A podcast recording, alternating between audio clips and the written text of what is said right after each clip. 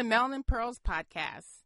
And on this episode, we will discuss the upcoming election and the importance of voting with our special guests, Patricia Williamson and Aaron Greene. You know, we've all been dealing with a lot of change lately, from the outrage to despair and the protest seeking racial justice to this historic life altering pandemic, all of which has literally turned all of our lives upside down. Now, compound all that with this upcoming election, and woo, we got a lot of heavy stuff to cover, a lot to do. Don't give up. We must persevere.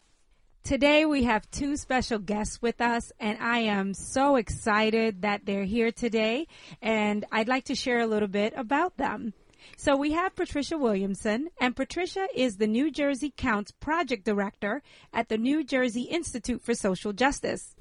She is leading the Institute's work to ensure that there is a complete and accurate count of New Jersey's urban communities in the 2020 census. Patricia is also part of the Census 2020 New Jersey Coalition and is convening a sub-coalition of African American community-based organizations, nonprofits, and institutions. In addition, Patricia is the new Eastern Region Social Action Committee co-chair of Delta Sigma Theta Sorority Incorporated. She will be leading the advocacy arm of the regional sorority chapters between Maine and Washington, D.C., the U.S. Virgin Islands, and Germany. Patricia represents the New Jersey chapters of Delta Sigma Theta Sorority Incorporated on the board of directors of the New Jersey Black Issues Convention.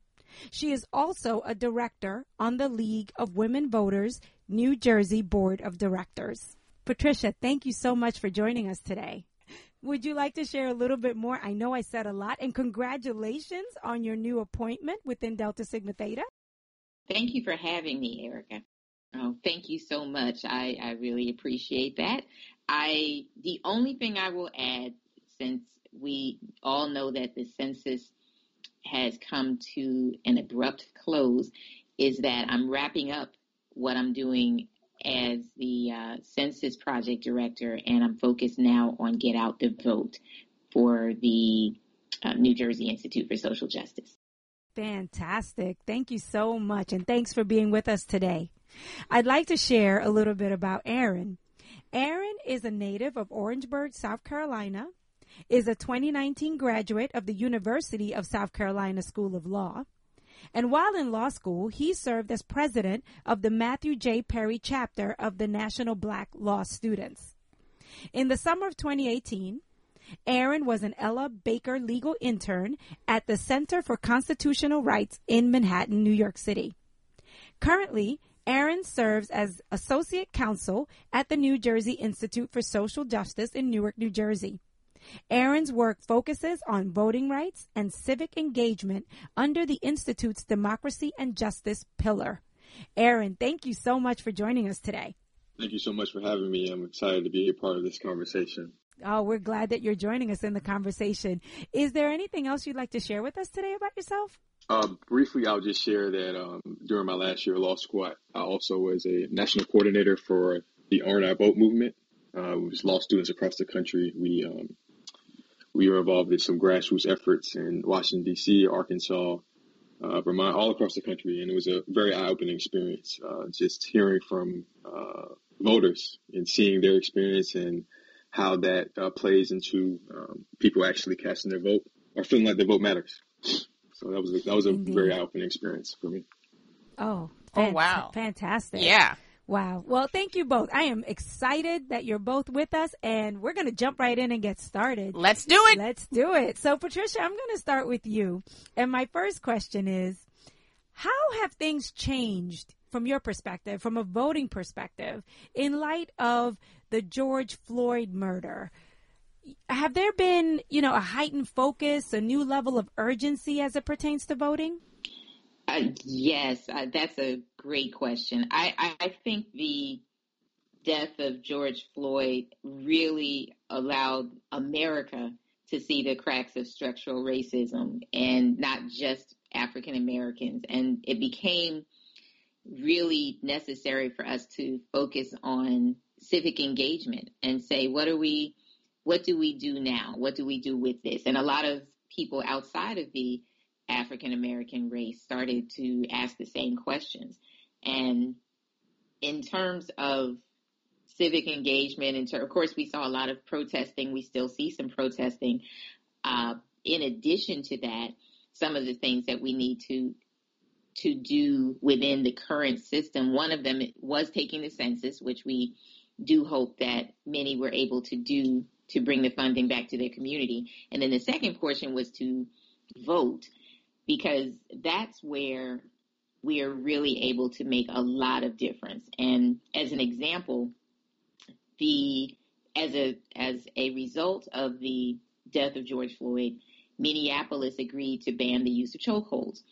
And mm-hmm. in New Jersey, the Attorney General issued guidance banning chokeholds except when deadly force is necessary.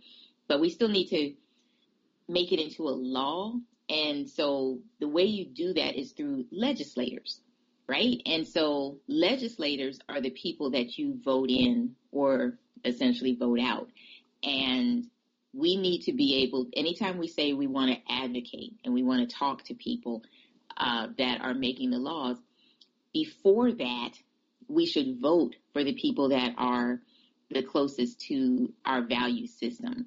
And I think that's something that a lot of people uh, don't realize until they're trying to talk to people that do not have that value system. So that's one of the things that we really need to talk about is who who is on the ballot besides the president mm-hmm. and making some of the laws that we're following here in the state. Yeah, I think you know what's really important. Uh, you know, after all these really disturbing events have occurred, you know, it feels like when the governors and mayors come out with suggestions but it really is just that's it. It's just a suggestion until it's it's legislated and mandated that this is the way forward. So I think it's great that they say this is bad and you know police stop doing that. But it's like stop doing that but they can still do it with no repercussions basically right. that's what it is so i think it's like it's really important for everyone to understand is that when you vote and we'll get to this it's just not the presidential election it's every single election. Your civic responsibility is just not a one time thing every four years. Your civic responsibility is every election at every level. And I'm just, just talking about senators and your House of Representatives. I'm talking about Board of Ed, your mayors, your your town councils, your sheriffs, your attorney general, your attorney Let's general. Think about what's happening in, in Kentucky. Kentucky right? Yeah, exactly. I mean, so it's it's much bigger than that. And I'll get off my soapbox and let Aaron jump in.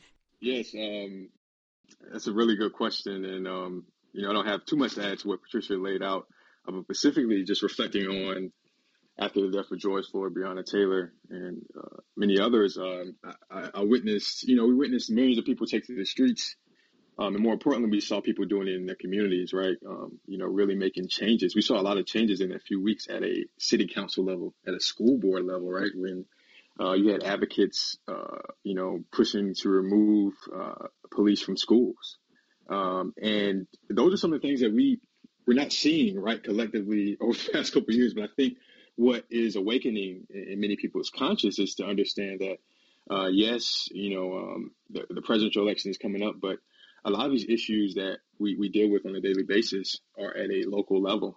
And uh, if we want to see changes, um, we have to be able to organize um, and make changes in our community. I remember, and actually, this is pretty interesting. We're having discussions today because I had um, a, a, pretty powerful discussion with my friends yesterday, and they asked, you know, what can we be doing? And, you know, and I said, you know, one of the things that we have to get out of our mindset at times is to think so grand and big. Like, you know, you look back at history, and it's always these key figures that were always lifted up, um, instead of looking at the collective movement.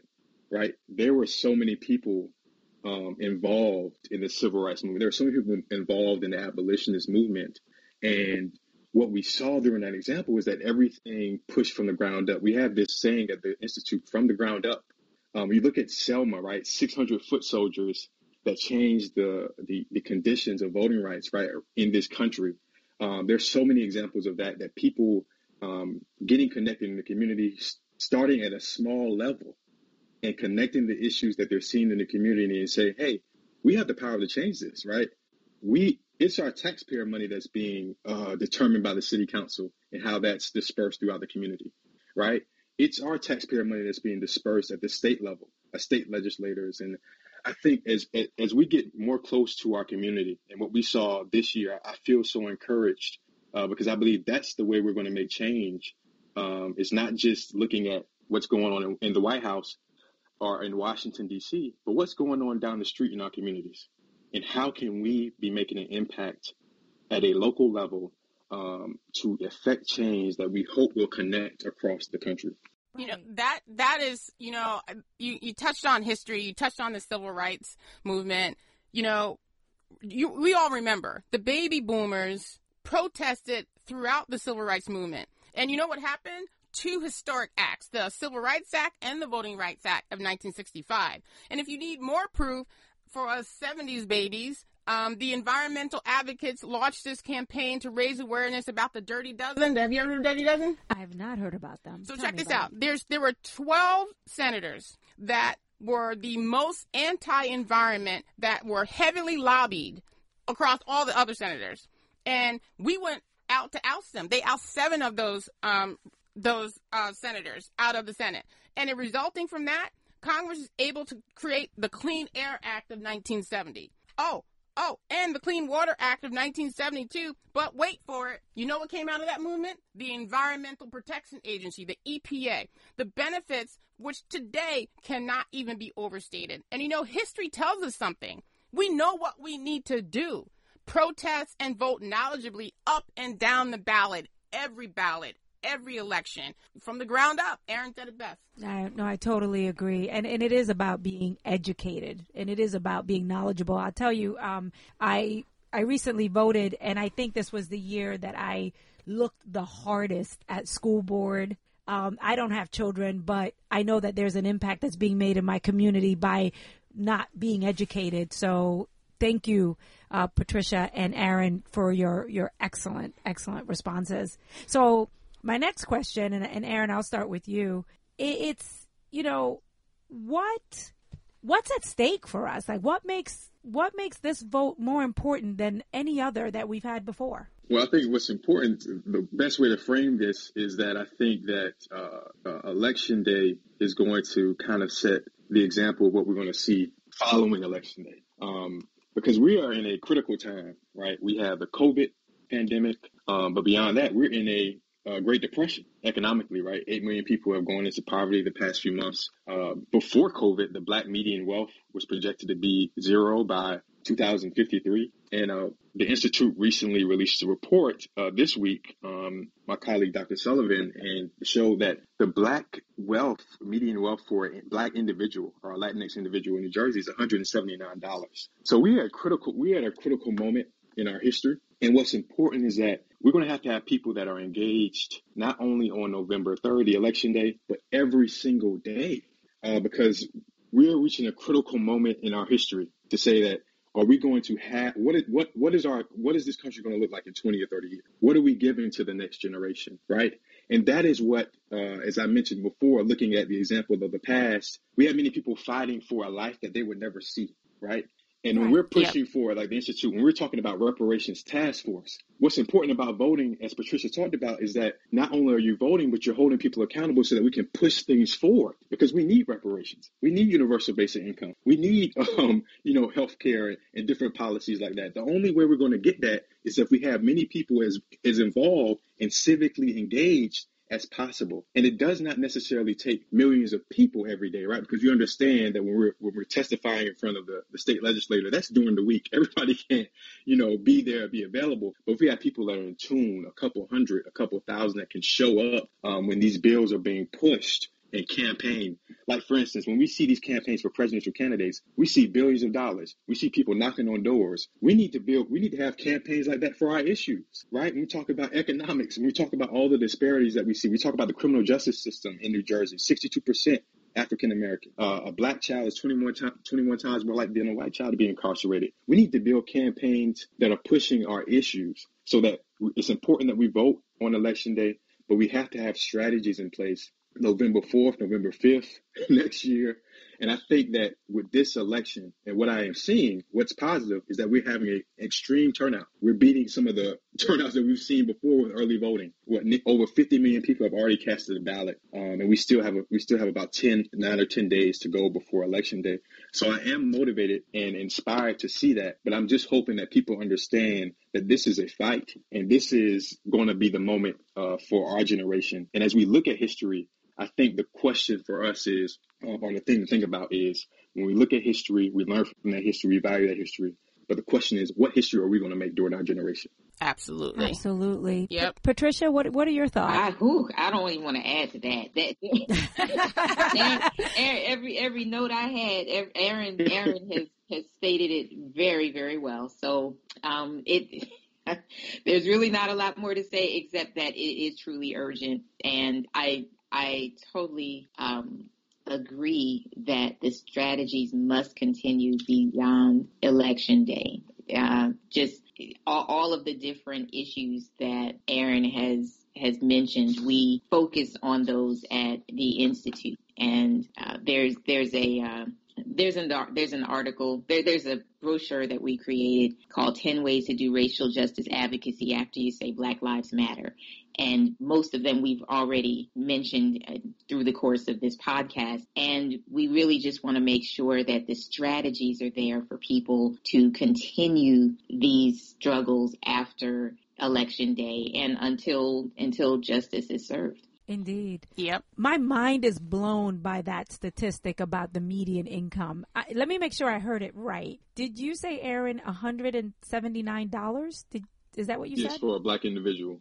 And for wow. a white, for a white individual, it is um, 100 and I believe 109,000, 106,000, wow. 106,000 compared to 107. Yeah, our, our colleague, Dr. Laura Sullivan has done an incredible job. She released uh, this uh, document uh, this this past week that shows that, yeah, $179. My mind is blown. Yeah. My mind is blown. Yeah, that's, that, that's crazy, you know, but what I really want everyone to understand, and I think we do, is that the voting booth is the great equalizer. The one place we are all equal. And I and I tell my friends um, who are kind of on the fence, which pisses me off, but we'll talk. That's another thing. Um, is that voting? I tell them voting isn't like marriage. It's like public transportation. You are not waiting for quote unquote the one. You're getting on the next available train. Even if that train isn't going straight to your destination, you just don't sit on the platform and complain that you're going to be late. You know, you get on the train that's going closest to where you need to go. And that is what I think everybody needs to keep in mind. No one's perfect from a politician and not even yourself. And at the end of the day, you vote closest to where it gets you to be. I have a, a question and, and and Patricia or, or Aaron, have you come across anyone in your network or that you know that is undecided? And and what have you What have you said to them for those that are undecided at this time? The closest I've I've not come across anyone who's undecided as of late, but when I'd say about a month, maybe a month and a half ago, when we were working on completing the census in a very hard to count area uh, in New Jersey, we came across someone who had uh, was born and raised in that city and had seen the decline of it. He was roughly uh, 50, I think 49 years old he, he was, and he didn't see the point of any kind of civic engagement. So although we were there for civic engagement with the census, he also didn't see any point in voting either. And so by the time uh, one of our partners in the NAACP finished speaking with him, she was a uh, uh, an activist of the '60s, and and so she's about she's in her 70s now, and so she met him where he was, and I was just so impressed because he wanted to argue, but none of us wanted to to argue, but we saw his truth as it was. He saw how things had fallen away, and what he didn't see was how he could make a difference. And so by the time she explained to him that his count mattered as well as his vote mattered. You know, she was able to um, get him to actually complete the census. And he said he was already wow. registered. So I, I hope that continued into the next stage of wanting to go ahead and vote because we just let him know you know, if you if you're not a part of the solution, then you're part of the problem, and you yep, really right. need to do what you can. Then you have a platform to have this conversation. If you if you haven't done anything but just watch, then you you really you didn't do anything to to help the situation. So that's the closest I came to someone who was not uh, civically engaged at all. Um, we we had more of a census conversation, like I said, but I think by the end he was starting to see he had more responsibility than what he was taking. Right. He had a lot of power that yep. he might not have known that he had. Absolutely. Mm. We all do have it. And you know, I mentioned the baby boomers earlier, but we have the power this year. We are uniquely positioned to have a greater force than any other vote historically. Our vote this year doesn't just give us the power to select candidates and remove a president and Senate that is completely failing us, it gives us the power to carry our demands into key decision making rooms for future terms and remind all politicians, Democrats and Republicans, just who they serve. Our voice matters because remember, hundreds of thousand baby boomers protested in the civil rights movement, and you know what came out of that. You know, just as those voters capitalized on the voice of those peoples years ago, we need to do the same. We too have an opportunity to vote alongside major movements calling for an end to racism, voter suppression, corruption, deception, all these conspiracies, the attack on science and women's rights. With that comes the opportunity to flip the switch on everything and immediately following the November election, don't stop. Remain engaged. And just let me be clear the power of each and one of our voices carries weight. We must elect officials that hold our beliefs, not just by a margin, but in mass, because a mass signals to both candidates, both parties ahead that these issues matter to us, and we are only going to vote for people that believe the same things we do. If you believe in humanity, equality, and truth, we need you. Literally, every vote counts because in the end, our lives do depend on it. Scary? Yes. Tiring? Absolutely. But we need to remember that history to know what's possible on the other side because we can't move toward a destination we can't see. So Aaron, I'm going to ask you, what can we all do to encourage others to vote? That's a really good question. Um, and I think, uh, you know, there are many different ways we can, but I think what's important um, is that when we see in this moment, right, uh, the 20 million people that took to the streets, you know, it's not that hard to mobilize people, right, when things happen. But organization is totally different than mobilization. And I believe we have to right. focus on organizing um, in our community. Um, so that when people are, we get people that are fired up that come out to protest and, and want to see change. We we uh, we not only we, we welcome that, right? We we want to see that, but we have to act and set a plan of how do we get the changes implemented. And it's possible. We don't have to sit back and just allow the system to work. That's the way they want us to do. They, they don't want us to be involved. They want us to be engaged yeah. so that they can decide what they do with our taxpayer money what they can decide to do with our seats. These are they're, they're representing us, and I believe what's yep. important is that when we have people that are fired up, uh, we collectively get them together. We strategize. We create organizations. We create demands. That's what our that's what our, our ancestors did. They made they made demand list. You know, these are the issues that are going on. This is how we can get this done. Uh, similar to our 10 ways, 10 things to do after you say Black Lives Matter. We have to we have to focus on organizing people. And specifically, I love the example that Patricia provided because I remember specifically being in DC two years ago doing some grassroots voter rights work in Ward 8, one of the most impoverished areas. And I remember talking to a young brother, and he said, Aaron, you know, they don't think I know what goes on. They don't think I know that our taxpayer money is utilized to oppress us in our community. But he said, Aaron, you know what? You're one of the first people that ever came to me and asked me, how do I feel? What is my experience? And we have a lot of our people living in what I call these valleys that are living in poverty, that are living in uh, touching concerning the criminal justice system. And what we have to do, we have to go and connect with them um, and to, to listen to them, to learn from them, and to stand with them. Um, and more importantly, show them how um, their voice, their vote, all of that connects to the universal change that we want, we want to see. Because there's no reason why our ancestors uh, fought, right? The reason why they fought for the right to vote because they understood that that could be a, a, another tool that could be utilized to make changes. And I, and I love using the example um, of, of Reconstruction era. I'm from South Carolina. And I remember, you know, during Reconstruction, the General Assembly became uh, 70% black. And during that time, became the first public education system was implemented during Reconstruction era by General Assembly that was 70% black, the first public education system. Other forms of healthcare, social security, all those things were laid out during that General Assembly. And and these were our ancestors that were just removed from slavery. So obviously they, they were not voting for people that necessarily, um, you know, looked at them as even full human beings, but what they saw was the channel that could be utilized to propel them as a race, propel future generations, and make sure that not only people have things to survive but thrive in society. So I just I just believe that we have to focus on organizing as we go forward in this movement. I believe we're in the midst of a movement. I believe that this is just starting this fire, but I believe we have to focus on organizing people, meeting them where they are, and specifically looking at in our community how can we get these concerns that are addressing our community to the city council, to the state legislator, and then yeah, definitely the federal level but when we look at this, we look at the city council specifically, right? When we tell people that, yes, this is your taxpayer money, the mayor is deciding the budget for a year, the city council is voting on it, and your money is dispersed in different ways. And if you don't have a say in that, that's the reason why you're not necessarily seeing change in your community.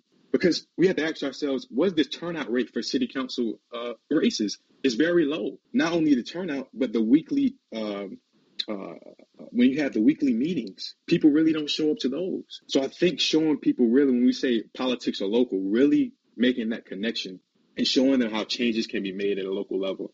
Um, I, I, believe is extremely important. And there's one last thing I know I've been going on a little bit, but I, I think that um, I would just encourage people if they never heard of Septima Clark. She's from Charleston, South Carolina. She's considered the grandmother of the civil rights movement. Uh, she trained thousands of, of, of, youth and organizers during the civil rights movement on civic engagement. Um, she trained Rosa Parks. She trained many other people that we, we have gone to, to know. She's not known as much, and she should be, but through that intentional education, meeting people where they are, that was pivotal during the civil rights movement. And that's what why we saw so many changes. And we have to get back to those models, being willing to meet people where they are, being willing to provide the resources um, to provide education, and, and show people that you know, like Ella Baker says, strong people don't need strong leaders. Everybody can be a leader in their community and push for the changes that are needed, but we just have to show people the way, especially for us that have the resources or the knowledge, um, and be willing to stand with our people. That you know, whew, um, edu- educating yourself, you know, meeting people where they're at.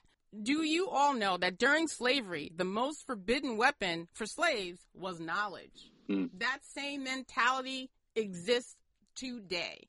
If you don't educate yourself, the system's not going to do it. And the system is going to continue to support and drive the funding to what they want, what they need, and not what you. So voting is very important on all things. And when you mention the town council, my town that I live in, I've lived there for like four years. For the last eight years, the people that sit on the council have run unopposed. Mm.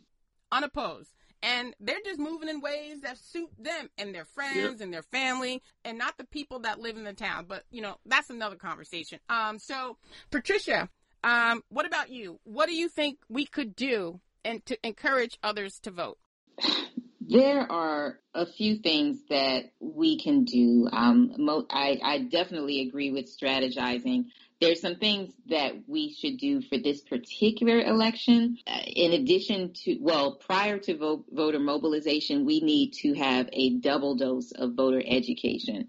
The first portion would be to, uh, first, first thing we need to do is let people know that they need to study the whole ballot we're not just talking about running for who's running for president, although that's a very, very important uh, choice that needs to be made right now.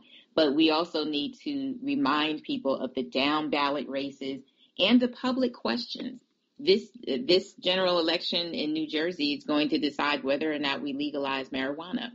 The um, public question number three the Institute is endorsing the answer of no to whether or not this amendment goes through that allows uh, redistricting to, if, if, well, there's a whole bunch of things on that one, but basically, if the census data comes back late, which at this point it probably won't because of, um, because the white the administration wants to have it done by December.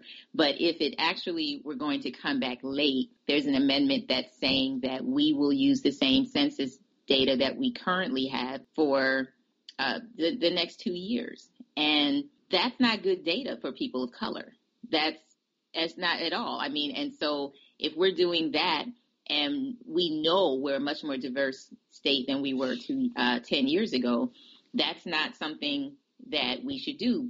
And we have an op-ed dated August 19th, written by our director, Hemal Patel, and endorsed by the League of Women Voters of New Jersey, NAACP, New Jersey State Conference, that all agree to this. And so that's something that if you look at it, you just really don't know, but you do need to do some research on what you're agreeing to do on um, on the ballot. And as we mentioned earlier, there's senators, there's uh, House representatives, and just keep going down assemblymen, assemblywomen, state senators, uh, all the way down to the Board of Education. People need to know who they're voting for, and that's and also people need to see when uh, people are running unopposed and they're not somebody that you like that's something to look at for next time and say, you know, we need to get some people in here that are going to do something a little bit differently. So that's the first area of voter education. The second one, because we're in a um, pandemic, we need to let people know how to vote and not saying you vote for this person or that person, but let them know they have five different ways to vote. They can vote by, when they use their vote by mail ballot, they can put it in a postal mailbox. They can put it in a ballot box in their county. They can use, they can take it to the Board of Elections. They can take it to their polling place on November 3rd and submit it there. Although they need to look and see where their polling place is because they have shifted because of the pandemic. And then lastly, they can go to the polling place and vote by provisional paper ballot. So there's a lot of misinformation and disinformation going out. And so people, there are going to be some people who have voted for the same the same way for 40 or 50 60 years and they're going to go to their polling place and it's going to be closed and so we need them we need to get information to them to let them know that their vote they can still vote but we need to let them know where their polling places are. And then lastly, just back to the beginning in terms of mobilization, let people know their votes matter and that they will be counted. But we, we do have this double issue of having the paper ballot that people are not used to and also just, you know, where to go.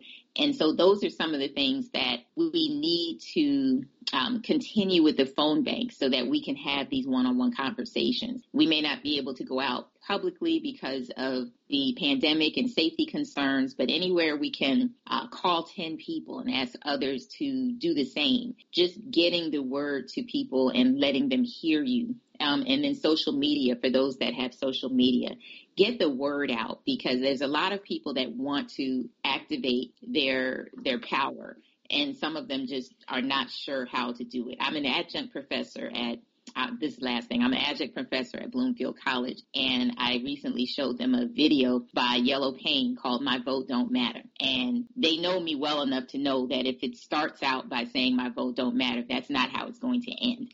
And so he basically puts all of the complaints of black people in the front of it. And then for the rest of the video, he describes how we shouldn't just vote for president, government, governor, and mayor, but we also need to vote for the people who are uh, making the laws which are all the people we mentioned before in terms of senators and assembly people in New Jersey, council people, all the way down. And the judges, we need to remember, are appointed in New Jersey. We don't we don't um, elect judges, but they are appointed by uh, the governor, and we need to make sure that then we need to look at the governor and make sure his or her values are lined up in our values. And so there's a lot to unpack. But those are some of the things that um, we need to quickly let people know how important they are and how how much power they have. Powerful, powerful, powerful. Um, so you mentioned a couple of things, Patricia, and I just want to provide people with some information. So visit vote.org or vote.gov for more information, double check, triple check your state's voter ID laws and double, triple check who's on the ballot. Do your research. Find your polling place. Things have shifted due to COVID and worker poll worker shortages. So go to vote.org and check it out. Make sure if you're going to show up that day, you show up at the right location. Can I put in a plug for our um, institute website? Yes, well? please do. Please take, yes. I'd like for those people, those listeners that are in New Jersey can go to njisj dot org backslash vote. If I, Thank you, Can Patricia. I plug one, one quick thing?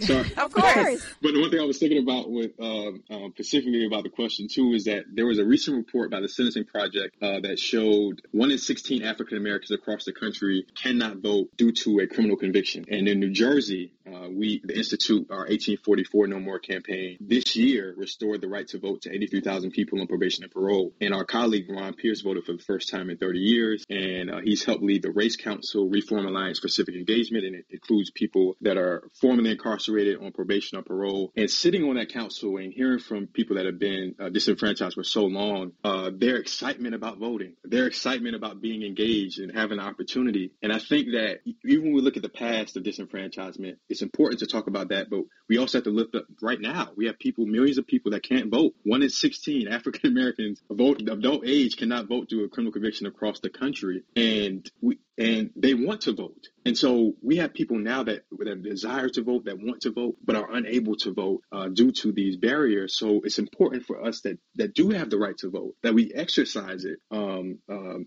you know, to, to not only, uh, you know, utilize our rights, but fight for others that don't have the right, right? Fight for others that are not represented uh, when we are talking about these issues. Um, and I think that that's the the way that we were able to move the 1844 No More campaign as well. We had people that were formerly incarcerated, people on probation and parole. We had people that were were uh, not involved with you know the system in that way, um, but were voters that engaged, that, that utilized their voting power um, to push the, leg- the legislation forward and to make voting rights history. Um, it's 176 years. New Jersey barred people with criminal convictions from voting. And in 2020, that right was restored for people on probation or parole. We're pushing for full restoration, including those that are incarcerated, uh, to join Vermont and Maine. But I think it's also to lift that up that we have a huge amount of people, especially in the black community, that are not allowed to vote. In Tennessee, 22% of people, adult age population in the black community cannot vote due to a criminal conviction. Near a quarter of so that so that right there should should should motivate people as well that people are still fighting for their voting rights. And if you have it, utilize it uh, to not only make your life better, but others other lives better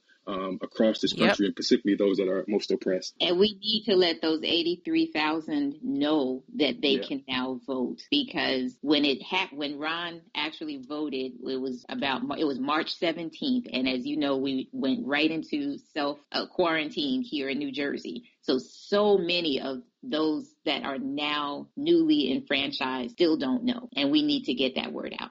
Absolutely. Yep, absolutely. Patricia and Aaron, I mean, just, just, I'm, I'm, I'm just, uh, speechless. I'm speechless because this has been such a necessary conversation. When we had our inaugural podcast, you know, we said we were going to keep the conversation going and we will continue to keep the conversation going. We understand that election day is coming very fast upon us, but this is a conversation that, that really needs to continue. And to your points, and both of your points, it's about education. It's about mobilization. It's about getting our concerns heard. It's about knowing that we have a voice and we have power and we should make decisions that affect our day to day because they do affect our day to day. And that's where those elections outside of the presidential election take place.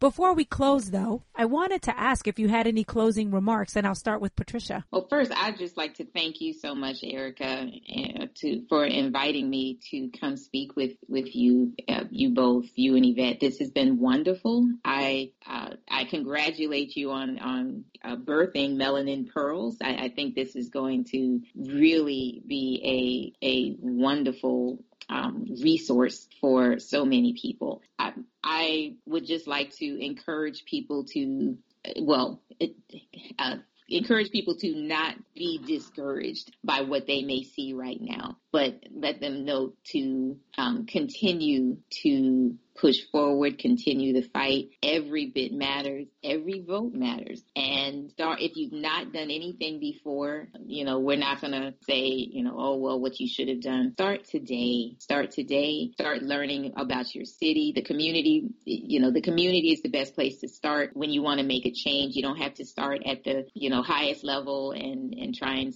you know, solve world hunger. Just start by helping your neighbors on the street understand what's going on in the community and encourage them to work with you. So that that would be my my closing remark and thank you again. Oh, thank you so much. Thanks, Patricia. Yes. And Aaron? Again, thank you all so much. This has been an uh, amazing uh, conversation and dialogue about this important topic. I just want to leave with a few uh, few things. Um, since this election um, is mostly, you know, voting by mail or voting via Dropbox or, you know, dropping your ballot off, it's important that uh, people track their ballot, right? So, uh, you know, on, as Patricia mentioned, njisj.org slash vote, um, we have information about that, how to track your ballot. We also have information about the signature match issue. Uh, we were able to get a ballot cure act. So if someone has a signature issue, they'll be sent a cure letter after their ballot and they'll be able to cure it. That's important uh, because you, you want to make sure that every every ballot is counted. So be on the lookout for, you know, after election day to see if there's additional mail that comes in uh, because as we know, this election is not necessarily going to be decided on,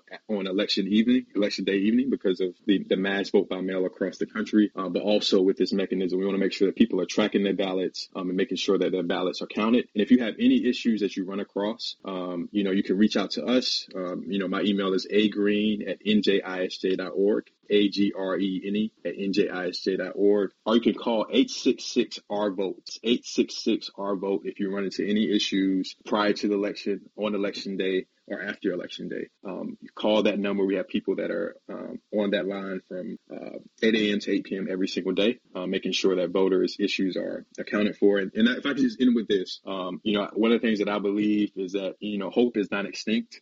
Um, I think that, um, you know, with all that's going on, I think it, it is possible to fall within some realm of hopelessness. But I, I just want to remind people that hope is not extinct. Uh, we've come a mighty, come a mighty long way, and we, we have a mighty long way to go. And I hope that people are just finding ways to be encouraged. Uh, and, and, and as Patricia mentioned, I think one of the best ways to be encouraged is to look in your community, touching people that you can you can actually reach and help uh, because we've come far, but we have a long way to go. Um, and it's important that we we tap into our energy, our power, um, and we look back. You know, one of the sayings I always utilize is Sankofa. You have to go back to go forward, and I'm always looking back um, at the mighty journey, not just here in America, but you know, back to the continent and just historical perspective of especially uh, our people and what they have accomplished um, throughout this this journey. And that's what motivates me. That's what keeps me going, um, not only for myself and for this generation, but the future future generations that are coming after us. So that's that's the final words I have, and I want to thank you again for the opportunity to join you.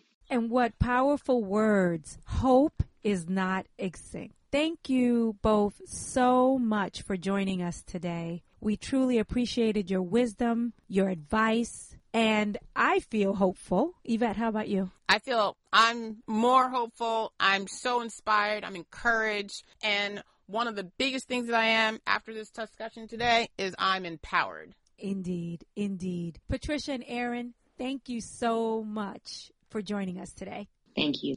Thank, thank you. you. Hey, everybody. It's Yvette. I know there may be many of you out there who believe both candidates are just plumb terrible. A repeat of 2016, and you simply feel like it's just not worth it.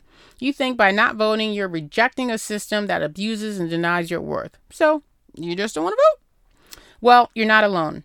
More than 92 million Americans didn't vote in the 2016 election.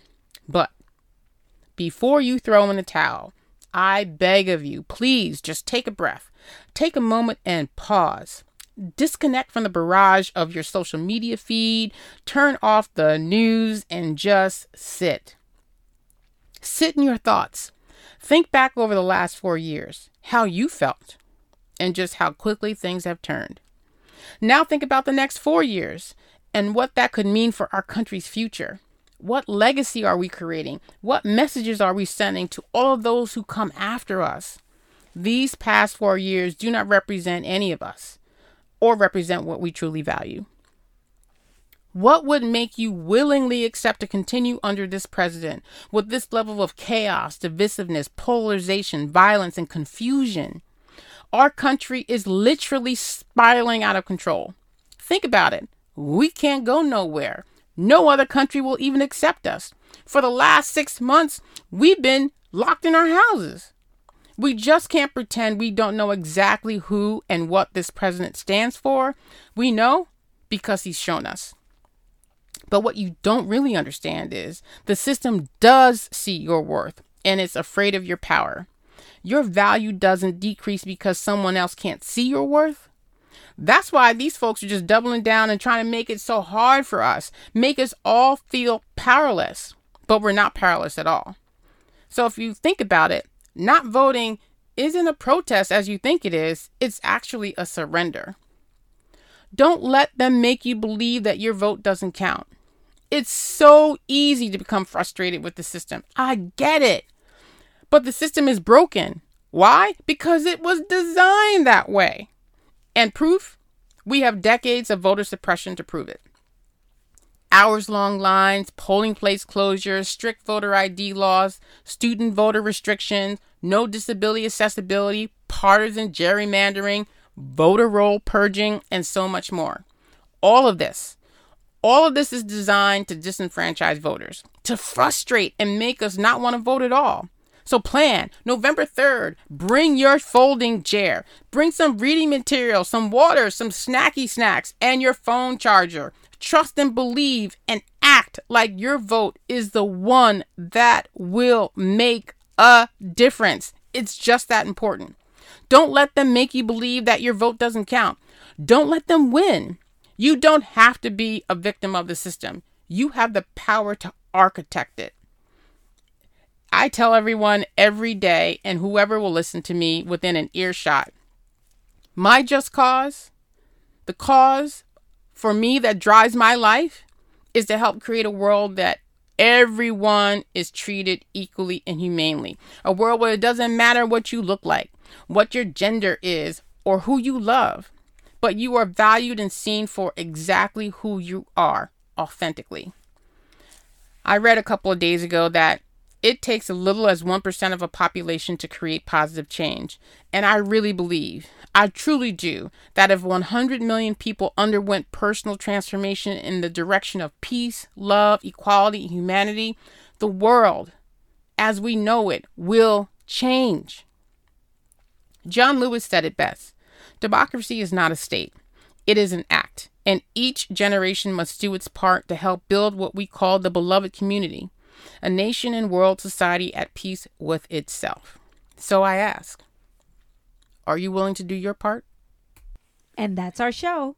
Any samples of media remain the property of their owners. Opinions expressed reflect the individual's point of view, not the Melanin Pearls podcast. If you enjoyed the show, like us on Facebook and Instagram. And don't forget to rate us on iTunes and Spotify. If there's a topic you would like for us to cover, let us know by visiting www.melaninpearls.com. Thanks for listening, and until next time, we encourage you to visualize your best self.